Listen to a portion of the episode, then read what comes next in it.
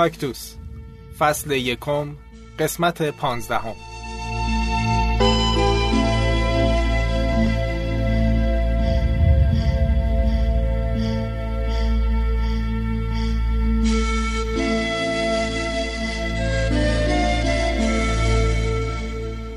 قبل از اینکه این قسمت رو شروع بکنیم توی یه هفته ده روز اخیر متاسفانه ما چند تا از دوستای خیلی عزیزمون عزیزاشون رو از دست دادن و می‌خوام از این فرصت استفاده بکنم. هم برای این دوستای عزیزمون که حالا اسم می‌برم ازشون از خداوند صبر طلب کنم و برای عزیزاشون که فوت کردن هم طلب بخشش کنم. مژگان رو حتما می‌شناسین توی یه سری از قسمت ها همراه من. گوینده پادکست بود و ایشون پدرشون رو متاسفانه از دست دادن.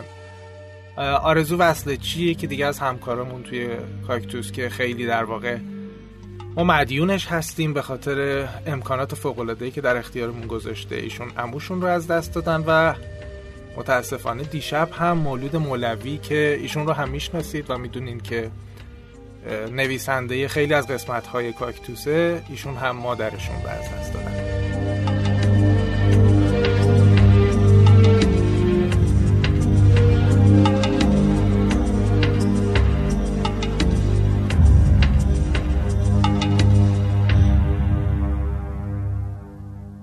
این قسمت قرار در مورد اوتیسم صحبت بکنیم. یک مهمونی داریم خانم روشنک بستانچی که حالا خودش خودش رو بیشتر معرفی می‌کنه.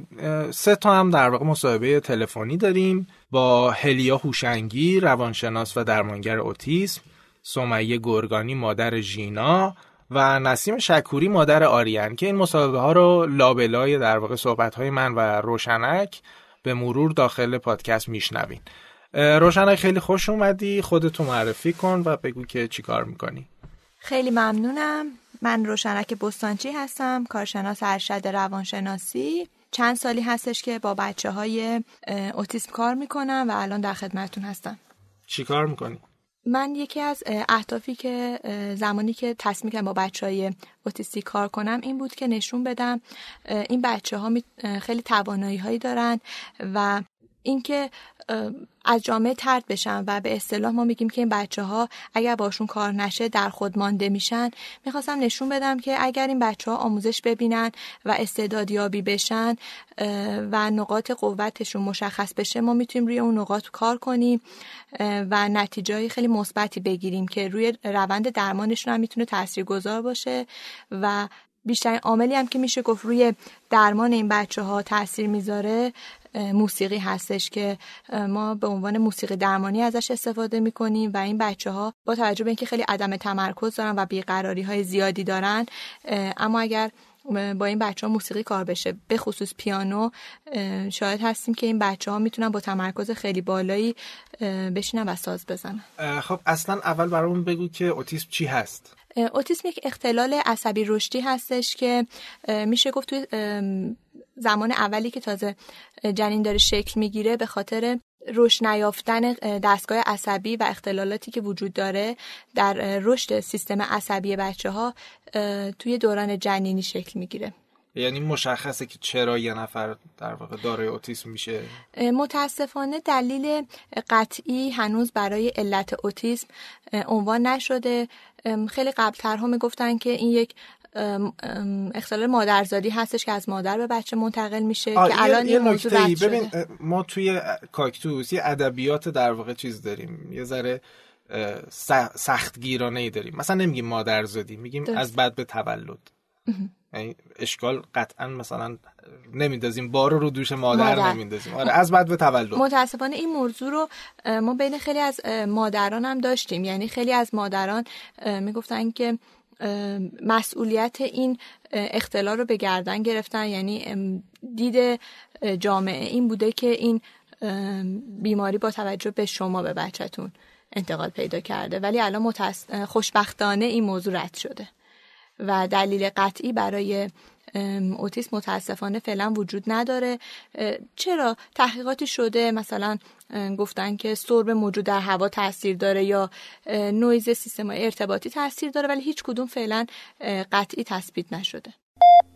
اوتیسم یک طیفی هست از شدیدترین تا خفیفترین که زری پوشی توی این موضوع خیلی نقش داره. توی خفیفترین ما با بچه های مواجه هستیم که از هوش طبیعی حتی بچه های باهوش هستند و توی شدیدترین خب متاسفانه با همراه با عقباندگی ذهنی همراهه. تعریفی که هستش آخرین تعریف اینه که فرد در ارتباطات اجتماعیش و تعامل اجتماعیش مشکل داره.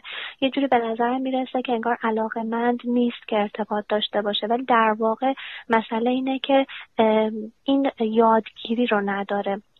در درک این مسئله مشکل داره. یعنی در واقع فردی که در ایجاد و حفظ و درک یک رابطه میان فردی دچار نقص هست ما می‌تونیم بگیم که یک فرد آتیستیکه. توی رفتارهای کلامیش رفتارهای غیر کلامیش این نقص مشاهده میشه. مثلا مثل تماس چشمی زبان بدنش رفتار درک رفتارهای غیر کلامیش اینها مشاهده میشه و معمولا این علائم دیگه باید تو نوزادی و تا دو سه سالگی خودش رو نشون بده بعد آمار چقدره؟ از هر ده کودک مبتلا به اوتیسم هفتاشون پسر هستن و سه تاشون دختر توی در واقع دسته بندی ها اوتیسم رو بیماری به حساب میارن یا معلولیت؟ ببینید در واقع چون این اختلال در واقع جزو اختلال های رشدی به حساب میاد و ما تا اینجا که حالا تحقیقات انجام شده با اینها عملکرد ذهن این بچه ها متفاوته.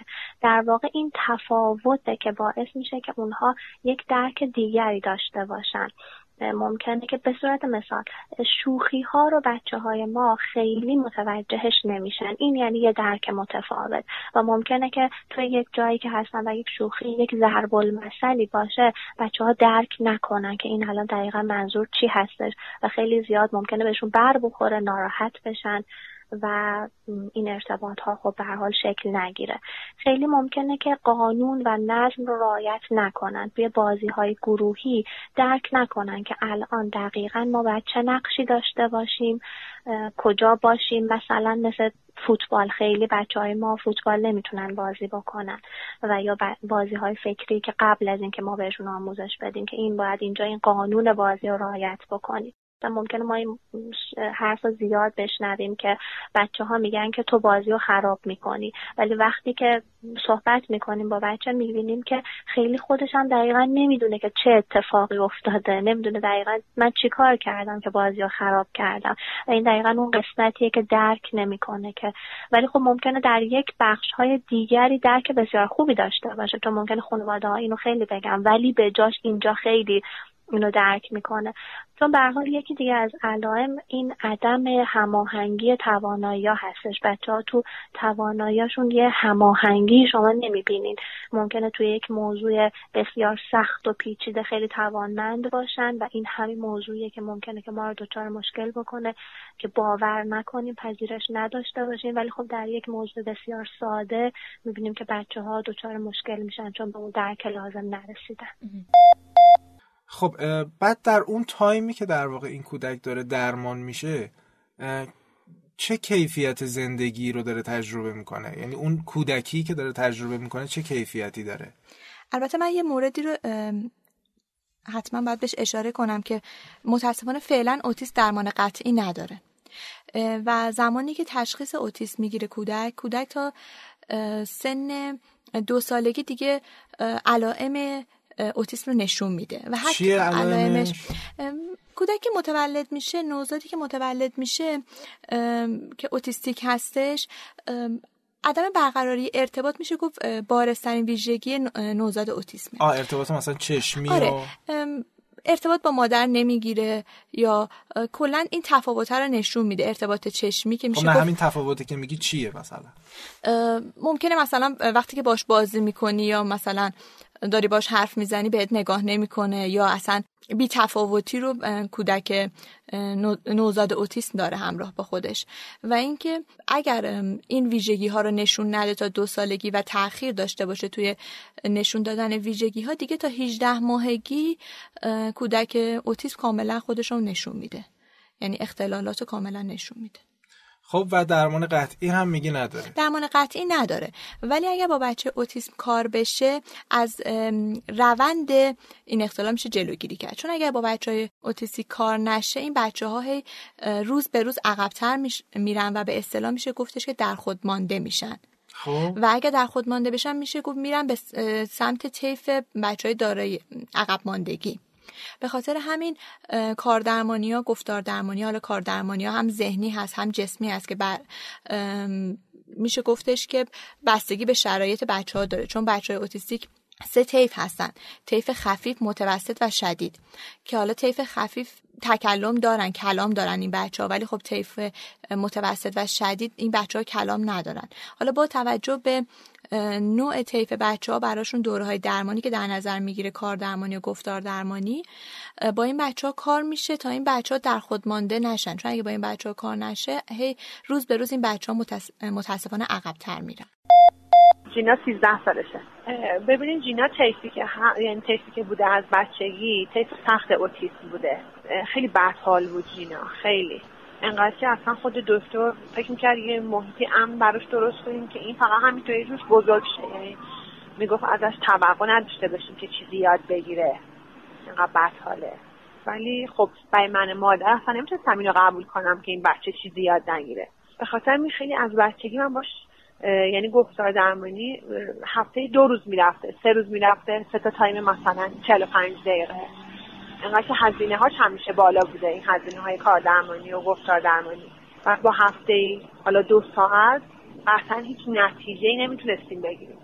به خاطر من مجبور بودم روزی مثلا ده ساعت روزی دوازده ساعت خودم باش تمرین کنم. بعد فکر بچه که هیچی هم یاد نمی‌گیره ولی انقدر این تمرین ها تکرار شد انقدر صبوری شد تا این بچه اونو فرایند یادگیری درش اتفاق افتاد. ولی چیزی که این بچه ها خیلی می‌خوان خیلی تمرینات مستمری که حتما باید انجام شه که اینم میگم خودش یه هزینه هایی می‌خواد. چون هر مادری نمی‌تونه بشینه باش تمرین کنه با این بچه ها من شنیدم و حالا توی در واقع دوستان و دور اطرافم که در واقع برخورد داشتم واکنش های در واقع نمی‌دونم اسمش هیجانی بذارم کنترل نشده بذارم. یه سری واکنش های اینجوری به اتفاقات دارن. مثلا یکی از اقوام خود ما بود که مثلا می اومد مهمونی یا ما می‌رفتیم خونهشون مثلا می اومد لگد می‌زد به ما. بعد یا مثلا یکی دیگه میشناختم مثلا چنگ می‌زد. یکی دیگه مثلا همش توش میدوید. اینا عوارض در واقع اوتیسمه یا نشانه های اوتیسمه. چیه اصلا ماجرایی؟ این مواردی که شما گفتید کاملا وجود داره و این یک نوع بیقراریایی هستش که هر کدوم از این بچه ها با واکنش هایی که دارن نشون میدن.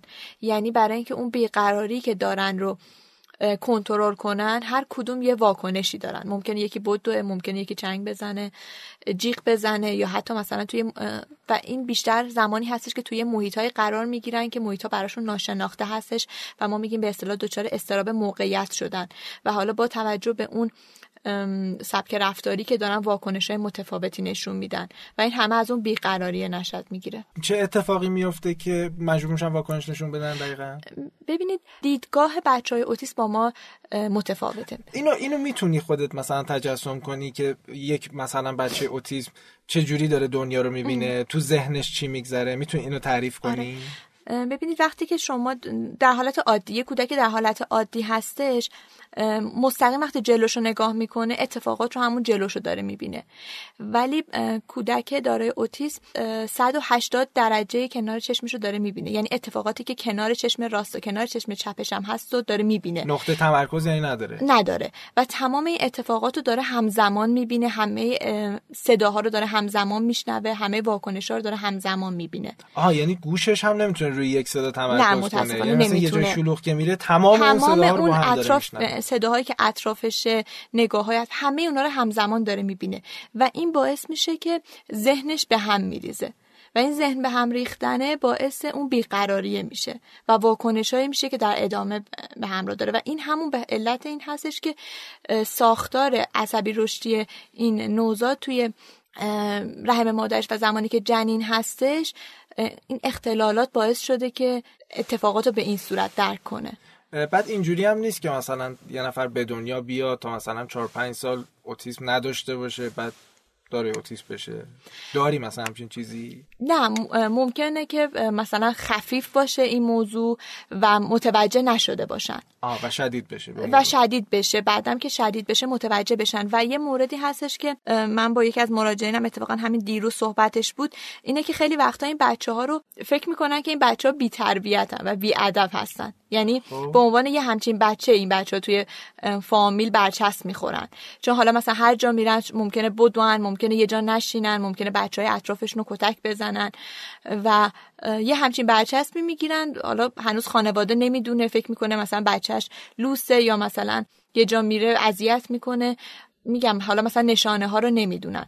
وقتی که بزرگتر میشه بچه چون درمان براش انجام نشده کار درمانی براش صورت نگرفته خب این هی بیقراری ها بیشتر میشه و این بیقراری باعث میشه که حالا خانواده بیان به پزشک مراجعه کنن. آه یعنی می‌ذارن یک تایم زیادی از در واقع اون در واقع زمان طلایی درمان رو می‌ذارن میگذره و بعد بله. میان در واقع دنبال تازه درمان کردن. چون بهترین سن درمان همون زمان دو سالگی هستش که تشخیص رو گرفته. اگر که ما بتونیم یک محیط مناسبی داشته باشیم یک رفتار تربیت مناسبی داشته باشیم الان خیلی کاهش پیدا می‌کنن معمولا افرادی که به ما مراجعه می‌کنن ما در درجه اول میایم مسائل تربیتی رو تو خونه تغییر میدیم تا قبل از اینکه بیایم روی علائم اوتیسم کار بکنیم. وقتی که مسائل تربیتی و رفتارهای تربیتی و آموزش میدیم به خانواده ها که درستش چی هست یک مقدار جدیت بیشتر باید به خرج ببرین. حالا دعوا نکنین با بچه ها و حالا مسائل مختلفی که آموزش داده میشه اون وقت می‌بینین که علائم چقدر کاهش پیدا می‌کنه. یعنی ما خیلی رو علائم کار نکردیم رو پدر مادرها کار کردیم که تربیت و محیط مناسبی داشته باشن. یعنی بیشتر مسئله ما با خانواده ها پذیرش اونها هستش. که الان شما یک بچه متفاوتی دارید خصوصا بیشتر در بچه هایی که طیف خفیف هستند و از هوش بهره متوسط و حتی ارز کردم تیز هوش برخوردارن اینها بپذیرن که یک بچه متفاوتی دارن. ولی خب تا وقتی که اینها نمیپذیرن و همچنان امیدوارن که بچهشون به اون بچه ایدئالشون تغییر بکنه اصلا نمی‌توانند رفتارهای مناسب رو ایجاد بکنن توی خونه و این با بچه ها داشته باشن. در واقع حالا مثالی که ما می‌زنیم این هستش که شما اگر که ما متوجه این هستیم که به حال یک احتمالا آسیبی دیدید اذیت شدید یک انتظار دیگری داشتید حالا ما احتمال میدیم که شما با برنامه ریزی فرزنددار شدید و منتظر یک فرزند دیگری بودید که حالا اگر ما اینو به یک درخت سیب مثال بزنیم الان شما با فرزندی مواجه شدین که اون درخت سیب نیست و درخت گلابیه. ببینید این مثال ما از این نظر می‌زنیم که در واقع اینطوری نیستش که به شما درختی داده نشده باشه و یا یک درختی داده شده باشه که اصلا میوه نداشته باشه. چرا درخت داده شده؟ میوه هم داره اما تفاوت وجود داره. مسئله که در اوتیسم هست اینه که ما فقط و فقط و فقط با یک تفاوت بسیار بزرگ مواجهیم. بچه هایی که علایق متفاوت دارن. دیدگاه متفاوت دارن درک متفاوت دارن. اگه اینو بتونن بپذیرن خانواده ها و اون وقت دیگه انتظار دیگه از بچه ها نداشته باشن ما یه مراحل خیلی خوبی رو می‌تونیم جلو بریم باهاشون. و بعد از اون خب بیان آموزش های ویژه رو بگیرن. کمک های ویژه رو بگیرن. و از همه چی مهمتر اون جدیتیه که باید تو رفتارشون داشته باشن. جدیت یعنی یک مرز باریکی بین حالا محبت بیش از حد و خب از این ور پرخاشگری تنبیه کردن و اینها. یک رفتار جدی یعنی که فرزند متوجه میشه که الان پدر من مادر من هنوز منو دوست داره هنوز به من علاقه داره هنوز من بچه خوب خوبشم. اما از این رفتار من از این کار من ناراحته و این حالا چیزی که بر من در نظر گرفته رو حتما انجام میده. این جریمه که مثلا بر من در نظر گرفته رو حتما انجام میده. چون ما یکی از تلاشامونه که بچه ها متوجه قانونمندی بکنیم. خب بعد ببین این که میگی درمان قطعی نداره. چه اتفاقی میفته برای اون که از نظر توی چرخه ای که به عنوان چرخه درمان حال تعریف می‌کنی بعدا هم در موردش صحبت می‌کنیم چه اتفاقی میفته که تو میگی خب این چرخه درمانش الان کامله دیگه می‌تونه این چرخه بره بیرون؟ یا اصلا نمیره هیچ وقت از این چرخه بیرون؟ بستگی به طیف بچه ها داره. مثلا بچه های طیف خفیف حتی می‌تونن توی مدارس عادی ثبت نام کنن. یعنی اگر از سن پایین باشون کار شده باشه کار درمانی ذهنی شده باشن.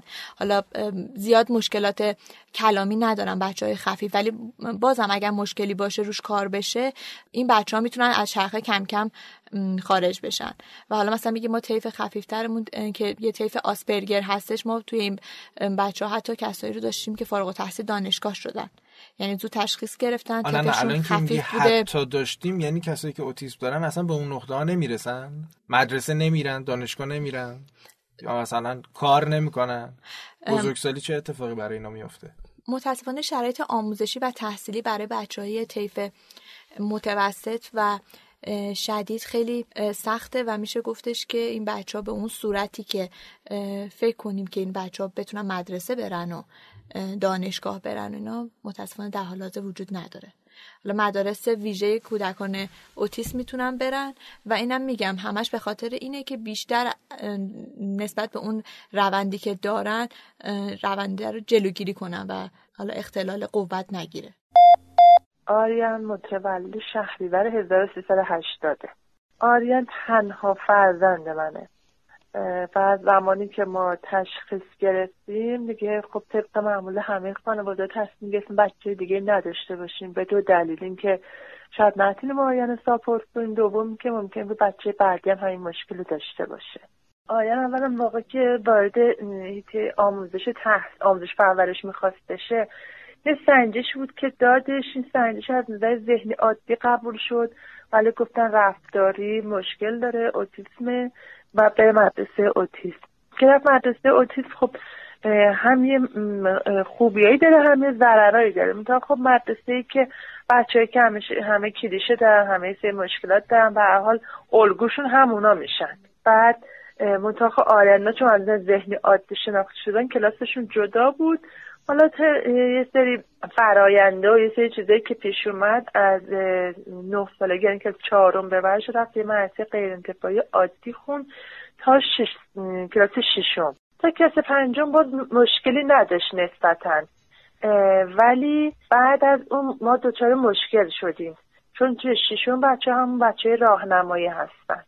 بچه ها خب به هر بلوغ فکری و بلوغ جنسی تغییر می‌کنن دیگه. از اونجایی که فرهنگ سیستی کشور ما خیلی پایینه این بچه ها رو مسخره می‌کنن آلت دستشون می‌کنن ازشون سو استفاده های ابزاری مختلف می‌کنن که اگه مثلا تو اگه این کارو نکنی ما باید دوست نمیشه یا میندازنش جلو تو باید این کارو بکنی این کارو نکنی. خیلی کارهای زشتی که خودشون می‌کنن انجام میدن توسط این بچه ها انجام میدن آیان هم شده وسیله اونجا. و یه تهدید می‌شد یا اینکه تحقیر می‌شد. بعد ما دیگه تصمیم گرفتیم که آریانا مثلا حتی آریان می‌دونست کار بدیه. می‌تونیم تو چرا این کارو کردیم که بچه ها گفتن این کارو بکن. تو خواهی کار نمی‌کردی چی می‌گفت؟ یا کتک می‌دادن یا مثلا می‌تونم باها دوست نمیشیم. چون این بچه هم تنها هستن دوست دارن به حالی که باشون دوست باشه. حالا حتی اگه مسخرهشون کنه حتی اگه خوراکیشون بخوره حتی اگه لباسشون رو پاره کنه حتی اگه وسیلهاشون رو بدون سطلاش در این حد. من خودم به شخص الان اگه بود میگم حاضر بودم بچه نره مدرسه. اگه تجربه الان داشتم همجور هوم اسکول بود فقط رو استعدادش سرمایه گذاری می‌کردم. 25 ساله داره چی کار می‌کنه این 25 ساله واقعا اینه یه بچه تحت اختیار خانوادشه یعنی که هیچ میشه گفتش که هیچ کاری رو به تنهایی نمی‌تونه انجام بده. چون که حالا روند درمانم نتونسته خیلی خوب طی کنه. چون تو اون زمانی که حالا 25 سال 26 سال پیش خیلی اوتیس به اندازه الان شناخته شده نبوده. و اینکه اون کار درمانی ها رو انجام نداده و این. اختلال هی جلو رفته هی قوت گرفته و الان متاسفانه کلام نداره و اگر مثلا جایی میاد به شدت رفتارهای کلیشه ای داره. چون می‌دونید رفتارهای کلیشه یکی از نشانهای خیلی بارز بچه یعنی اوتیستیکه یعنی ممکنه هر کدوم از این بچه ها یه سری رفتارها رو تکرار می‌کنن. و این رفتارهای تکراریشون متغیره. یعنی مثلا مثلا, مثلا ممکنه یه, یه بچه مرتب دستش رو تکون بده بالا پایین کنه. یا ممکنه همش مثلا سرش رو به سمت راست هی تکون بده. یا این بعد این رفتاره متغیره. مثلا ممکنه تو یک ماه یه رفتاری رو انجام بده مثلا هی گوشش رو خم می‌کنه. خب؟ یا مثلا حتی ما داریم آواهای تکراری دارن. یعنی هی یه صدایی رو هی تکرار می‌کنن. بعد این متغیره. یعنی مثلا ممکنه یک ماه یه آوایی رو تکرار کنه ماه بعد حرکت دسته شد کلیشش باشه. و این کلیشه ها هی تغییر می‌کنه. یعنی هی کار درمانگر ذهنی بعد رو اون کلیشه کار می‌کنه.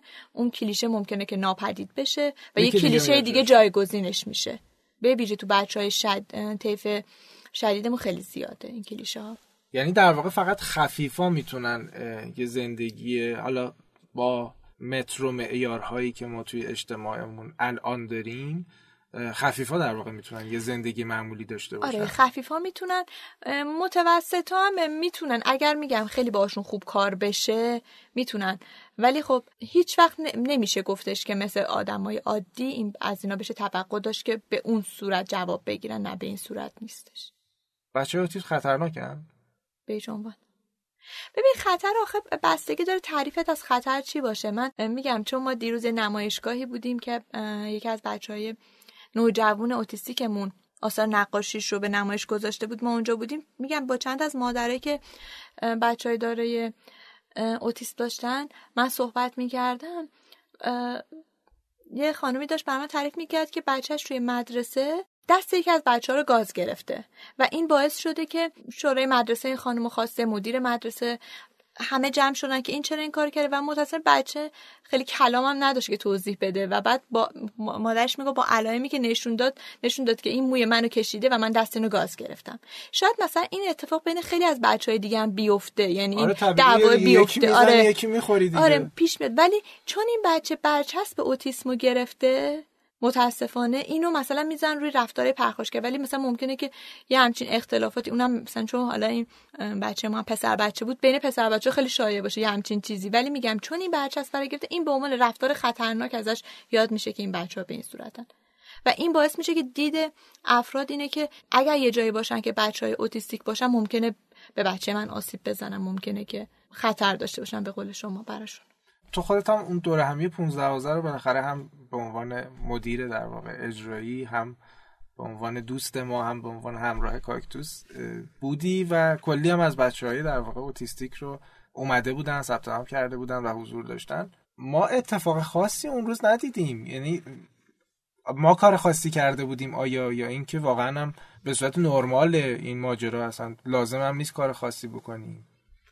بله خوشبختانه من افتخار داشتم که در کنار تیم کاکتوس باشم و خیلی خوشحالم به خاطر باستاب هایی که بعد از این برنامه داشتم و صحبت هایی که با خانواده این بچه ها داشتم و اینکه این موردی که شما گفتی کاملا درسته. ما خدا رو شکر مورد خاصی رو که حالا بگیم یه اتفاق خطرناکی رو نداشتیم یه صحنه ای رو من واقعا مثلا از اون روز به بعد تقریبا هر روز این صحنه اومدی جلو چشم نمی‌دونم فکر کنم تو هم دیدی اون صحنه رو.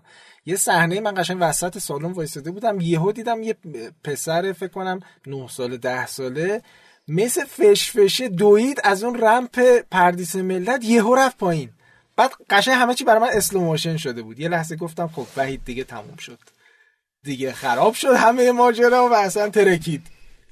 بله منم اون صحنه رو دیدم و بعدش هم رفتش توی آسانسور و گوشاش رو محکم گرفته بود و وایستاده بود و میشه گفتش که این واکنشی بود که تو اون لحظه به صدا داشت. چون که این بچه ها واکنش های متفاوتی دارن نسبت به صدا بو و رنگ و ممکنه که هر کدومشون میگم. یه نکته که دوست دارم حتما بگم اینه که ما هیچ بچه اوتیستیک رو نمی‌تونیم ببینیم که شبیه همن. آخ آخ چقدر سخته این. حتی دو تا بچه هم ما نداریم که شبیه هم باشن و این اثبات شده هستش. که دو تا بچه اوتیستیک ما نداریم که شبیه به هم باشن. تو هیچ کدوم از ویژگی هاشون خب این که خیلی سخته. هم برای خانواده ها هم برای جامعه که اینا رو بتونه بپذیره و هم برای کسایی که مثل شما مثلا دارن کار درمانی روی اینا انجام میدن. یکی از چیزایی که بله درسته. یکی از چیزایی که میشه گفت این ناشناخته هستش اوتیسم ناشناخته هستش همین موارد هستش که باعث میشه که حتی خانواده ها حتی کار درمانگرا ندونن که الان با این بچه باید چه کار انجام بده. نه اینکه ندونن. منظورم اینه که یه دستورالعمل واحد وجود نداره دیگه. هر بچه برای آره. خودش یه ممکنه مثلا یه بچه بیاد توی اتاق کاردرمانی و به رنگ اتاق حساسیت نشون بده و دچار بیقراری بشه و توی اتاق نمونه و ممکنه بچه دیگه بیاد نه بدون هیچ مشکلی کار کنه. بچه بعدی بیاد به صدا حساس باشه نمونه و بچه دیگه بیاد با صدا هم کار کنه. خب اصلا چی شد که تو اومدی سمت بچه های اوتیسم واقعیتش که مثلا رشته کاریم کودک و نوجوان بود و اصلا کودکان استثنایی نبود. اگر بخوام واقعیتش رو بگم اصلا برخوردی هم با بچه های اوتیستیک نداشتم. متاسفانه یه موضوعی که هستش توی دانشگاه های ما همه چی تئوری هستش. و حالا مثلا ما من بعدها که با این بچه ها برخورد کردم دیدم که چقدر چیزایی که ما خونده بودیم متفاوته. مثلا ما توی یه دونه جمله خونده بودیم که بچه های دارای اوتیسم دچار اضطراب موقعیتن. خب مثلا اضطراب موقعیت مثل اضطراب موقعیت خودمون مثلا تو ذهنمون میومد. مثلا ممکنه می‌خوای بری سر جلسه آره مثلا اضطراب داشته باشی یا مثلا آره فکر می‌کنی مثلا یه نگرانی اینطوری. ولی من اولین باری که توی کلینیک اولین بارم یه نوجوون اوتیستیک دختر 15 ساله دیدم که این وقتی که اومد توی کلینیک ما استراب موقعیتش طوری بود که اومد دستگاه آب سرد کن رو زد و انداخت و اصلا هر و من رفتم لیوان براش آب مامانش گفت مثلا براش لیوان آب بیارید من رفتم براش لیوان آب آوردم و مامانش گفت نه نه اصلا به هیچ عنوان این لیوانو بهش ندید چون لیوان شیشه این الان مثلا می‌زنه میشکنه و آسیب مثلا میرسونه. و اصلا برای من تو ذهنم تعریفی که از استراب موقعیت بود این نبود. یا مثلا اون رفتار کلیشه ای مثلا نمیشونه که رفتار کلیشه ای مثلا من یه چیزی مثل تیک تو ذهنم بود. آره مثلا گوشه آره یا مثلا چشم مثلا بپره. نه که مثلا. یه بچه ممکنه مثلا یک رو 20 دقیقه دور خودش توی فضای بچرخه. هی بچرخه هی بچرخه. اصلا یه همچین چیزایی نبود. به خاطر همین من اصلا با اوتیسم به این با این تعاریف آشنا نبودم. یعنی بچی شد؟ یه پیشنهادی به, به من و یکی از دوستانم شد که ما یه جشنواره برگزار کنیم جشنواره مهارت آموزی کودکان استثنایی و اوتیسم. روش کار این جشنواره این بودش که ما یه فراخانی بدیم که بچه ها بیان و استعدادیابی بشن و با توجه به استعدادی که دارن تو گروه های تقسیم بشن و آموزش ببینن. و ما سه ماه با این بچه ها کار کنیم و نتیجه این تمرینات رو توی یه دونه جشنواره ارائه بدیم به مردم به خانواده هاشون. و هدفی که پشت این اتفاق بود این بود که نشون بدیم که این بچه ها می‌تونن آموزش ببینن. یعنی اگر استعدادشون کشف بشه و روش کار بشه می‌تونن که خودشون نشون بدن. و حالا این بچه ها اومدن. حالا اون بچه که مثلا کلام داشت رفت تو گروه نمایش. بچه که کلام نداشت رفت ساز زد پیانو زد. رفت تو گروه نمایش یعنی خودش انتخاب کرد که بره یا شما نه دیگه. تقسیم بندی کردیم نه دیگه ما تقسیم بندی کردیم. چرا شاید اون علاقه نداشت به اون موضوع؟ خب بچه بود ببینید برای مثلا بچه که کلام نداشت ما می‌تونستیم یا توی گروه نقاشی بره یا مثلا خلاقیت بره مثل کاردستی و اینا درست کنه یا بره موسیقی ساز بزنه. چون زمان ما ببینم که خودش انتخاب میگه الان شما مثلا سه تا گزینه در اختیار بچه گذاشتی که کلام نداره. درسته خب؟ بله. خودش انتخاب می‌کردی که این سه تا رو یا تو تقسیم بندی می‌کردی می‌گفتی تو برو اینجا تو برو اینجا تو برو نه ما تقسیم بندی نمی‌کردیم. گروه ها به صورتی بودش که بچه ها وقتی توی محیط می اومدن تمام مجموعه رو می‌دیدن. یعنی کنار هم بودن. آره خودش انتخاب می‌کرد. حتی مثلا داشتیم مثلا می‌رفت توی مثلا گروه نقاشی. بعد طبیعتا اون انتخابم با اون در واقع ذهنیتی که گفتی اون انتخابم در واقع میره به اون سمتی که آرامش بهتری داره دیگه آرامش بیشتری داره. درسته. چون این بچه ها اگر اون کاری که دوست دارن انجام بدن تمام اون بیقراریه یه دفعه وای میسته. یعنی اصلا به یه صورت معجزه‌آسایی من می‌دونم که با مادر جینا صحبت کردید جینا طیف شدید اوتیسمه و این بچه پر از رفتارهای کلیشه‌ایه. یعنی اگر توی یه موقعیتی ببینید که نشسته پر از رفتارهای کلیشه‌ایه. ولی زمانی که پیانو می‌زنه انقدر توی این کار تبهر داره که شاید هیچ کسی باورش نشه این ژینا همون دختری که الان اگر پیانو بره کنار پر از کلیش است. ولی وقتی که اون کاری که دوست داره رو انجام میده اون آرامش رو داره. بعد چیزی که جینا رو خیلی اذیت می‌کنه الان با اینکه خیلی پیشرفت کرده یعنی مشکل یادگیری دیگه نداره. خیلی شنا کار می‌کنه بدمیتون دوچرخه خیلی نقاشی های حرفه ای می‌کشه پیانیسته. علا رقم همه اینا هنوز ثبات خلقی نداره. این بچه هنوز به هم میریزه هنوز گریه می‌کنه. هنوز اون استراب و بیقراری خودش رو داره که این واقعا یه موزل بزرگه که هنوز ما نتونستیم اینو توی جینا درستش کنیم. با اینکه هر روز مثلا ورزش تو برنامه هست هر روز نقاشی می‌کشه بالاخره موسیقی کار می‌کنه. من خودم چقدر باش تمرین می‌کنم. با اینکه یه دختر فوق العاده مستقله. ولی با این حال نمی‌تونه هنوز گریه نکنه. یعنی این به هم ریختگیاشو هنوز داره. در واقع در واقع بچه اوتیسم کنار اون چیزی که باهاش ارتباط برقرار می‌کنه به اون تعادله در واقع می‌رسه. به اون تعادله می‌رسه. مثلا بچه های اوتیسم به حیوانات خیلی علاقه دارن. آره آره اونجا هم اتفاقا خیلی اومدن سمت آره به حیوانات خیلی علاقه دارن و مثلا مدرسه طبیعت و نمی‌دونم خرگوشا و اینا رو خیلی دوست خیلی داشتن. دوست داشتن. آره. اصلا حتی مثلا ما خیلی از بچهای اوتیستیکمون از سواری می‌کنن. با اون همه بیقراری روی اسب میشنن و از سواری می‌کنن. خیلی هم توی حالا روند درمانشون خیلی تاثیر داره چون این بچه ها رو میاد حواسشون رو با همدیگه متمرکز می‌کنه چون اینا یک پارچگی حسی ندارن.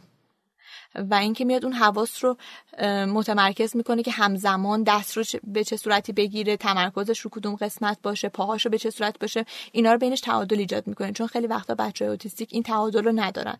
یعنی بین یعنی مثلا می‌خوان یه وسیله رو بگیرن. ولی نمی‌تونن بین اندامهاشون اون تعادل برقرار کنن که هم به وسیله نگاه کنن هم دستشون جلو ببرن همونو بگیرن.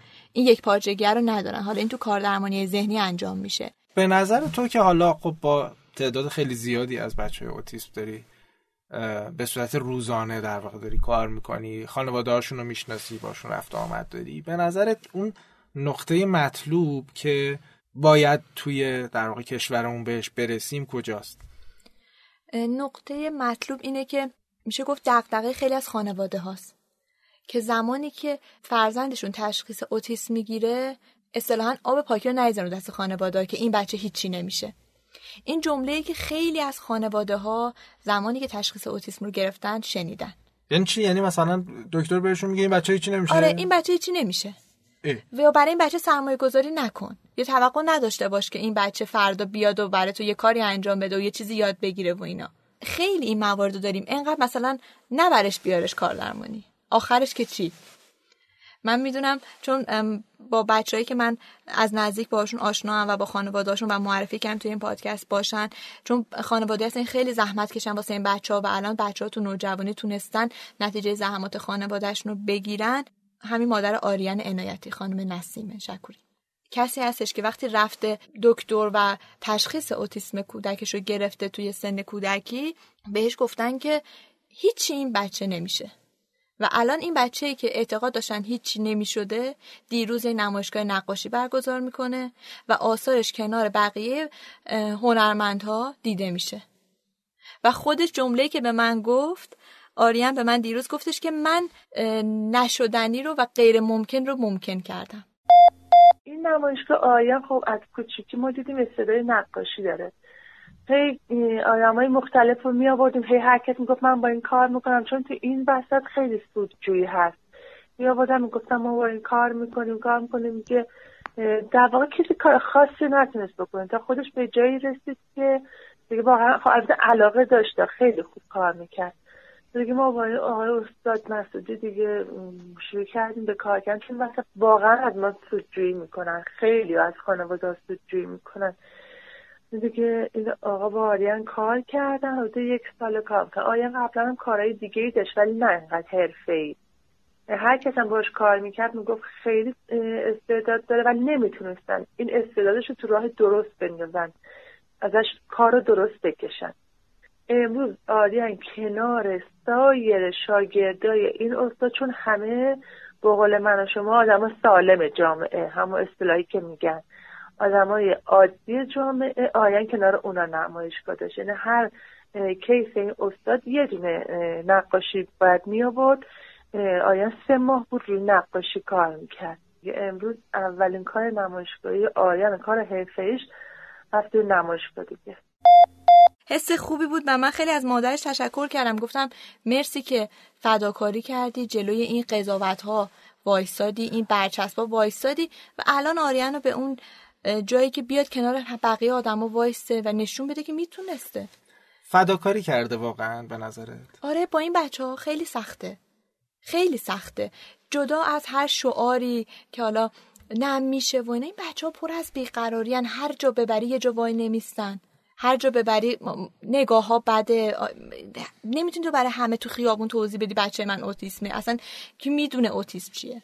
حالا بیا برای همه توضیح بدی. هنوز من میگم چون من با خانم خیلی صحبت می‌کنم به من میگن که یه خانمی داشت دیروز برای من میگفتش که خانواده ما خیلی خانم تحصیل کرده ای هستن. می‌گفت خاله های من همه تحصیل کردن هنوزم که هنوزه میگن بچه تو هیچ چیش نیست فقط بیادبه. یعنی میگه با توجه به این همه برنامه درمانی که من براشتم و همه خانواده می‌دونم میگه هنوزم تو فامیل من می‌برم میگن بچه تو فقط لوس و بیادبه. الکی مثلا توجیه نکن با یه اسم مثلا اوتیسم ببین مردم ما متاسفانه هنوز با این همه اطلاع رسانی که حالا شده یا هر چی. خیلی مردم ما خیرن. خیلی مردم ما اصلا سوالی که بهش مربوط نیست می‌پرسن. رفتاری که اصلا نباید و دارن متاسفانه. ولی من هیچ وقت مردم برام مهم نبود. یعنی با اینکه این بچه خیلی بدحال بوده همه جا میبردمش جیغ فقط می‌زده. ولی برای من هیچ اهمیتی نداشت. خب مرسی از اینکه امروز همراه ما بودی. مرسی از اینکه قبلا هم همراهمون بودی و از این به بعدم باز قرار همراهمون باشی. فکر می‌کنم که برای این قسمت تا همینجا در مورد در صحبت بکنیم کافی باشه. تا ببینیم در واقع بازخوردهایی که می‌گیریم چیه؟ باز مخاطبمون اگه سوالی چیزی داشته باشن که راه ارتباطی با ما رو بلدن می‌تونن در واقع سوالاشون رو مطرح بکنن. حالا مثلا یه تایم دیگه ای توی قسمت دیگه ای پنج قسمت شش قسمت دیگه. یه مقدار مثلا بیایم روی یه بخش دیگه از ماجرا تخصصی تر حتی مثلا صحبت بکنیم. بازم تشکر می‌کنم ازت که وقت گذاشتی اومدی و از همه شمایی هم که تا اینجای پادکست رو گوش کردین تشکر می‌کنم. می‌دونین که توی شنوتو به آدرس شنوتو.com کاکتوسکست می‌تونید قسمت های قبلی ما رو بشنوین. همین قسمت رو هم از اونجا می‌تونید دنبال بکنید و یه تشکری هم باز دوباره از شنوتو بکنیم که این امکان رو فراهم کرده که از همه اپلیکیشن های پادگیر شما بتونید به کاکتوس دسترسی داشته باشید. منم خیلی ممنونم از شما و تیم موفق کاکتوس برای انتخاب این موضوع چون احساس می‌کنم که یکم جامعه در رابطه با اطلاع رسانی در رابطه با اوتیسم اونطور که باید و تعداد بچه ها وقتی رو به افزایشه اطلاع رسانی متاسفانه هنوز تو که باید و شاید انجام نگرفته تو جامعه ما و من احساس می‌کنم که برگزاری همچین برنامه هایی می‌تونه خیلی توی این اطلاع رسانی مهم باشه و باعث بشه که حداقل خانواده های این بچه ها جدا از تمام سختی هایی که دارن حداقل زیر نگاه های سخت مردم نباشن. متشکرم.